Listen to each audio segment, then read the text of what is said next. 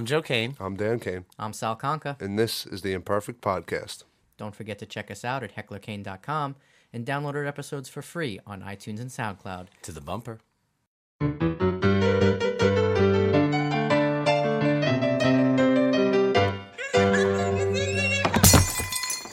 So tonight we talked with Neverending Story icon Tami Stronach.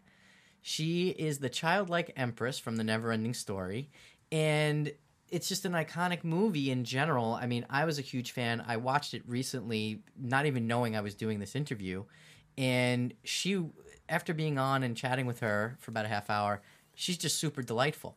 Yeah. I mean, She's she's a cool person. She's got lots of cool stories. Um, you know, and we butcher some of them. yeah, I mean, you know, we talked to her about her parents being Indiana Jones and uh, you know, her hitchhiking to auditions and all that and fun stuff. hitchhiking to bars at 10 years old. and- Yes, Tami's gonna love this when she hears the playback. And uh, we had a really good laugh with her, and her personality is super sweet. And you know, her personality, uh, I think, really uh, shines through when she talks about her company that she started called the Paper Canoe Company, um, which is creating family-friendly content um, of all sorts. Let's talk to Tami. Tami, welcome to the Imperfect Podcast. Thanks so much for joining us tonight. My pleasure. Happy to be here. Awesome. You're a fellow New Yorker, so we're happy to have somebody in the tri state joining us. We've had a few others. Usually, you know, we got people calling in from LA and Texas and all over the place. So good to have a fellow New Yorker here. But I know you were born outside the U.S. And uh, when did you come over? When did you come to the U.S.? Uh, well, I was born in uh, Tehran, Iran. My father is a Scottish archaeologist, and my mother is an Israeli archaeologist. Oh, wow. So they met uh, there on a dig site, and I grew up in Iran on excavations looking for old Zoroastrian artifacts. Wow. I mean, that's kind of interesting. I mean, that's like your parents were like Indiana Jones. Yeah, I was just gonna say that. they really weren't. Just tell people they are. Tell people can, they are. You can think that. it was really much more boring. It's like finding one little pottery shard and like using a toothbrush to like take it out. It's three days and it's this big celebration. But, um, but yes, they loved it. And um, and then after the revolution of 79, we bounced around the globe a bit uh, till we found home in the US uh, and eventually settled in uh, the Bay Area, in San Francisco Bay Area. Oh, okay. So your first experience was in California, and I believe, uh, if I read correctly, you were taking some acting classes when you were there in California. Is that is that how it went?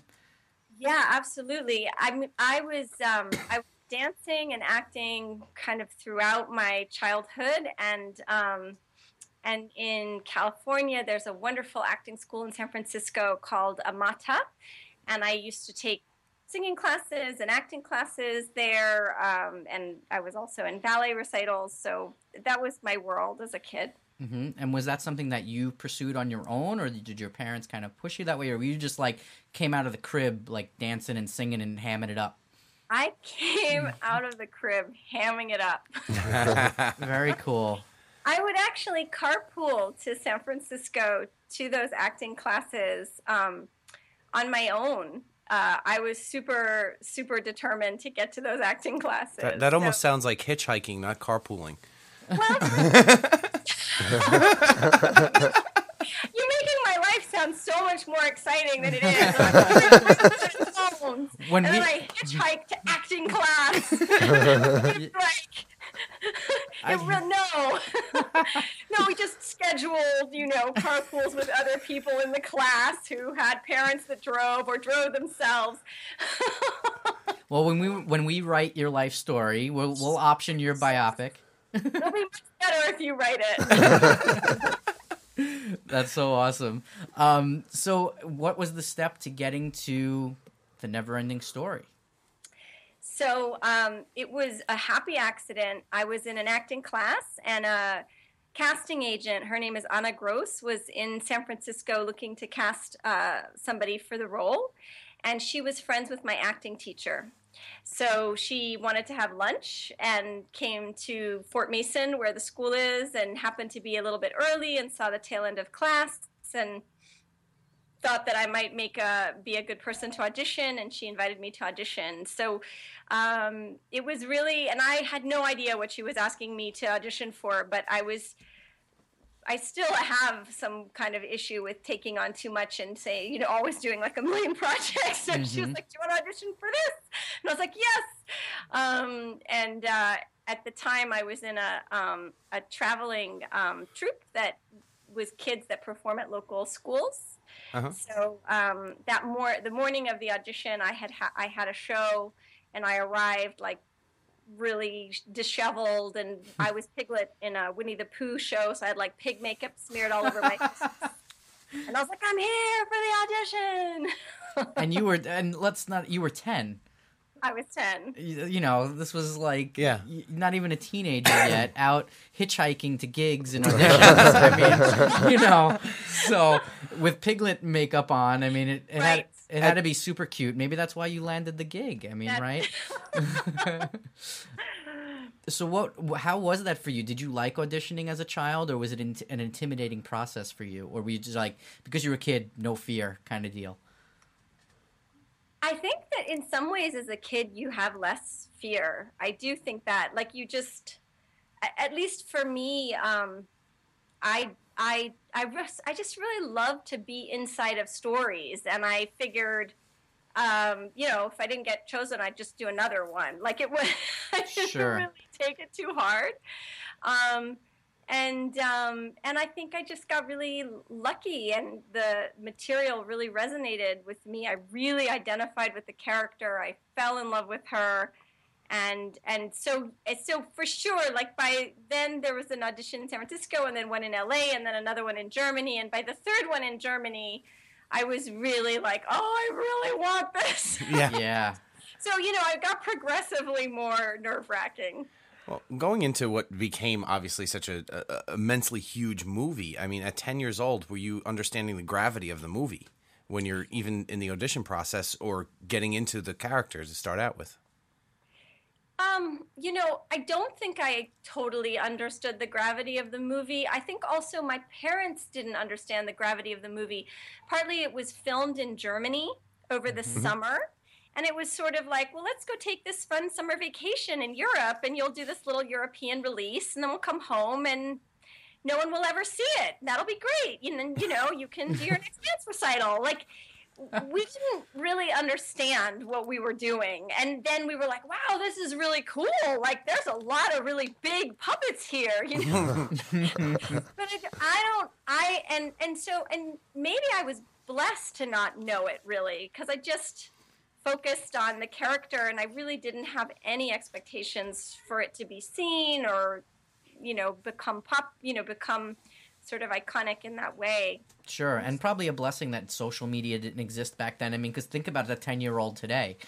They see so much and are exposed to so much that even a child actor, they probably have way more pressure today and just know too much. Everybody knows too much. you it's know, a very different world. It really is. Yeah. Yeah, for sure. Yep, exactly. So being on set and like you just mentioned all of these animatronic puppets and all that type of stuff, what was what impressed you the most or what was your favorite character that you kind of fell in love with on set? I mean, I know everybody loves Falkor. He's, I was just saying he's alluding to Falkor. I'm a well, everybody loves Falkor. Spend enough time with Falkor, which I I sad about. You know, the Empress and Falkor don't have like a lot of scenes together, or mm-hmm. any, in fact, really.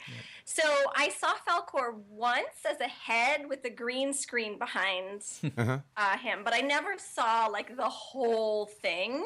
He was like in pieces whenever I saw him. Um, but the for, for me the um, the the the whole the bat, the rock biter, like that little enclave of puppets. Yeah. Mm-hmm. I was able to watch their scenes get filmed, and I was able to watch the people move the levers on the side, and um, and I love the fact that it was like a person and a puppet, like they sort of mixed the the, the people together. Um, and I also sat sat in on the Swamps of Sadness scenes, which Mm. was completely amazing. And you know, I was little, and so I walked into the tent and I was like, "Freer!" like just sank down into the mud. I was like trying to get over to the like side road. this Um, huge swamp, you know. That must have been a very dirty film film uh, set. It was really like there was so. I mean, the mud was so deep. It was crazy. Wow. And you had the horse on set for that too, right? Then and yeah, He wasn't. Um, I'm so happy that they. I wasn't around for that scene. I was watching the scene where uh, Morla sneezes. okay. okay. Yes. Yeah, because there would have been a lot of background noise if I had been watching the horse. You just hear this sobbing child in the background. So what was it like interacting with animatronics and puppetry and, and those types of things? I mean, was it different for you than interacting? Did you feel the difference in your acting approach at that age, like talking to a puppet versus talking to? Well, that's a really interesting question. I mean, I think that in a way, the Neverending Story is an interesting film. I know that there's a real there's a, a, a difference between acting for film and acting for stage in the sense that you you want to make your gestures larger for stage. Body language is a lot more important for stage, and you want to be more subtle on film. But at the same time, it was really much more akin to theater than a lot of films are today Mhm. in the sense that the set was real in the same way that you inhabit like a set on stage like everything was physically there and touchable whereas i've been on sets with green screens where you're imagining the whole thing and the director promises you that there's going to be a lot of people You're, you're, you're Yeah. staring, having a, a, a- an in-depth conversation with a tennis ball on a stick. yeah and you're like i hope they really fill this in you know Wow, that's funny. Actually, I remember hearing um, Dee Wallace, who is the plays the mother in E.T. She talked about this very thing and how uh, Drew Barrymore, when she had to interact with E.T., how beneficial it was that E.T. was a real puppet. Because Yeah. the children on, especially for children on set, as an adult actor, you have a little bit more sense of what's going on and how to interact with things. But for the child, that children actors, uh, having that puppet on stage just makes a huge difference. And I think that's what's lacking from a lot of modern day films because so much is relied on uh, special effects and green screening and, and digital animation and all that stuff. So, For sure. I mean, I had a really good acting teacher uh, who always says that acting is is ninety nine percent listening. So it's not how you're delivering your line; it's how you're responding to the line you were given. mhm. And I think that with a puppet, you're able to do that listening part. Whereas if the thing is get filled in later, um, it's all like your choices and not so many like react reacting to other choices. You know, so it, yeah, I think the dimension of things does get a little bit narrower. But you know, obviously, there's also a really like 80s old fashioned like you know there's definitely some i think what's happening now is really cool because they're combining animatronics with cgi and there's a m- much better sense of like when to use what aspect and why so you Well, know it's, it's like- almost a throwback. They're they're going back to the puppetry days and, and practicality of actually having things in front of you. yeah Yeah, we got to send you a link. There, there was a gentleman we had on our podcast not so long ago, uh, David Bousquet, who did a f- short film called The Lookouts, and they spent months, I don't know, year, f- Uh, I think it was a year. creating this puppet and called the Basilisk, and did this short film, and I mean, it's just shot so well and so oh beautiful. i really want to see that I'm- yeah please do I'll send you the links for that, and anybody that's, That's listening, listening, in, it'll be in the it, yeah, it'll be in the show notes. So yeah, for sure they can check it out. It, it really impressive. And when we saw it, we it actually sparked a whole conversation for us about the Neverending Story and Jim Henson, you know, all those movies. That Never were in the ending story, Dark Crystal. These were all Crystal. things that came up when we were after after we had the conversation with David. So Exactly. Um, so what was it like working with all these young actors on set? Was it like Playland every day and just like, or was like, Well, um, it, it was we got along, which is good. Um, but I think that we were, you know, they were boys and I was a girl Yeah. at age 10. You know what I mean? Like, That's perfect. So I was very, um, I was all business. You know, I'd be like, bang, bang, bang, bang. Does anyone want to go over their lines? You know, let's let's go over the scene. And like they'd ha- like Barrett would have like his little GI Joes and be like, let's play with these. And I was like, oh, gives, you know. That's so great. so, but I but I really liked them both. They were wonderful. Cool. And so, are they lifelong friends? Do you keep in touch with No, these folks at all, or?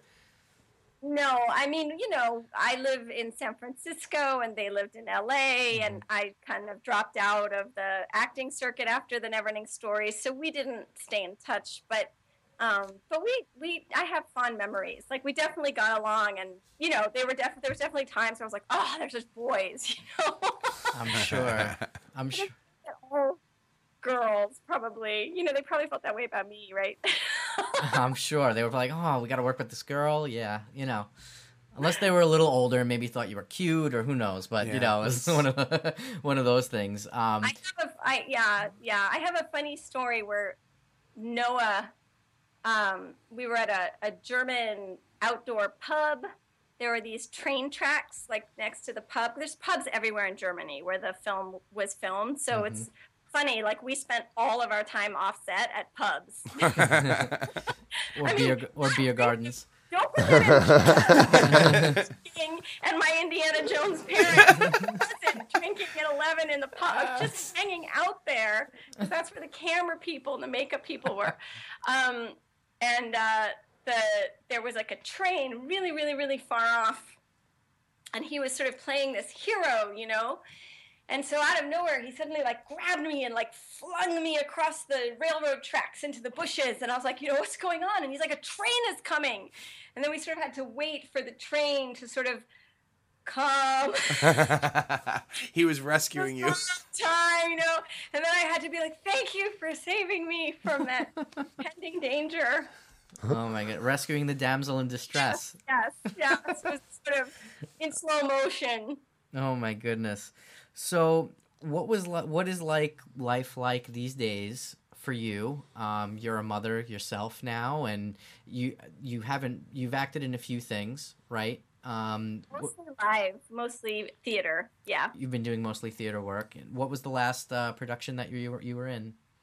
Um, well, I founded a company called Paper Canoe Company with um, my husband actually. After the birth of my daughter, uh, I wanted to start making family theater again. Mhm. Um, actually, not again, just the Neverending Story was sort of family oriented. Mhm. And for me, trying to bring all of my passions under one umbrella seemed really important. And I was a mom and I wanted the stuff that I was making to relate to my kid and to my community. And I wanted to be my own boss and I wanted all those things to kind of exist uh, together. So uh, we, we created um, two live shows in New York for that. The theater show, the more significant acting show, would be Light, a Dark Comedy, Mhm. uh, which was a story um, my husband wrote um, and had some um, collaboration with this ensemble theater company that we were working with, and Robert Ross Parker was another writer on it. Um, and it was a story about a world where a scientist with good intentions um, steals the sun. And we were speaking about how everything's faster and go, go, go, and everyone knows too much. So, in this world, people uh, initially stop dreaming, stop sleeping. They're always, the lights were always on, everyone was always working and always trying to be super productive, and people lost the ability to, to dream and relax. So he created a, a slumber yard, a center of, and he took away the sun. And then over time, everyone just, it, it sucked all the light away. And over time, everyone forgot the word light. So the vocabulary doesn't include the word light, it's called dim. And all the actors wore self cranking machines with like headlamps and stuff. So we generated all our own light in the production and uh, and this very curious little girl ends up saving the day and bringing the sun back. Cute. So where was where was that taking place? Where could where did, Uh, so we started developing it through uh, the New Victory Theater, which is a Broadway playhouse. They gave us a residency, and we performed it at the Duke Theater um, in Manhattan. And then we did another incarnation at a Brooklyn playhouse called Triskelion. Um, and my vision for that project is to take it into a graphic novel um, and maybe even into a film because uh, the story would come alive on a graphic novel page yeah. even more so than I think the theater. Like I think that was how I'm a creature of the theater. Live theater is my medium, so we kind of started in that world. But as we develop Paper Canoe, we're finding that we're more and more curious about diving into digital content. Cool. So our third project uh, is a digital project, and that's Beanstalk Jack, which is a folk rock album that we've been playing around and are also going to develop into a live show. But it's something that I can make some music videos for and um, explore a little more digital content. Well, you're a busy lady. no, that's so great. I mean, I think it's wonderful that, you know, you've taken the family friendly content concept and knowing your background and really started developing your own content especially now you know that you have a family of your own and things like that so and i think there's there's not a lot of um, content out there that's has a certain innocence anymore. Like the Neverending Story has this innocence to it. You know, even if they're making children's movies these days, they're making them with the adults in mind, and there's always you don't see you don't see as many G-rated movies anymore. Like yeah. I, I, I can't seem to remember even like uh, was was Trolls that just came out or any of those things were they actually G rated or were they and the, and they all have this like snide sort of like tongue in cheek stuff. Love, I'm in love with those Pixar films. Like yeah. I feel like Finding Nemo is like the perfect film. Yeah, they you know, do a good job. Yeah. They do a really good job. I feel like they're able to cater to the kids, but there's enough stuff in there for the parents that I mean, there's definitely like I, I would sort of be like, you know, wanting to watch the newest Pixar movie with my daughter, and she doesn't want to, and I'm sort of like, well, should I just sneak it on my own? so, um, I mean, I feel like that's the the kind of story that we want to tell is one that, I mean, E.T. for example is a film that was made for children. And at the same time, like it really holds up for adults. I, yeah. I think a, a good story does speak to different ages. And I know Stranger Things that's on Netflix. Oh, I love now. that show. Love it. It's not really for kids, but it's it's about kids and kids are watching it. Mm-hmm. Sure. and so are adults, you know.